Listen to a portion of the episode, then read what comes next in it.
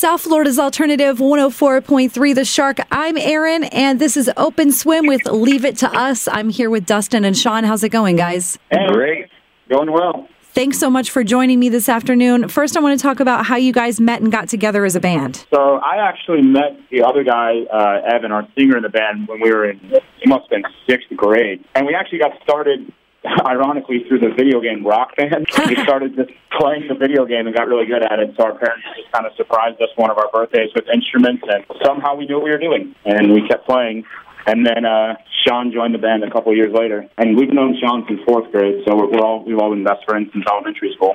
Oh man, that's really cool that you guys have such a long-standing friendship. Mm-hmm. We got to play together for years over at uh, Stoneman Douglas. Cool. So when you guys got together, how did you decide what kind of music you were going to play, and and who are you influenced by? That kind of came naturally because we all yeah. listen to the same stuff. We grew up listening to pop punk, Blink 182, All Time Low, Fall Out Boy, that type of stuff. So there was a past member in the band, like when we were first starting out, that played like death metal. Suffice to say, he didn't last in the band very long.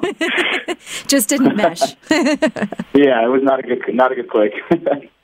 yeah, I see you guys uh, talking on your Facebook page about Simple Creatures. I've really been digging that too. Yeah, huge fans of it. I mean, what a super group to put uh, right. and Mark together like that. Yeah, it's it's really cool to see. Um, you know, like such a having them come together and come up with something that's totally fun and different than what they do on their own, you know? Yeah, and what a story for Alex, too. I mean, to grow up listening to him and now to say that you're doing a project with your idol. I mean, that's crazy. yeah, I think that's one of our dreams is to have that have that happen to one of us, you know.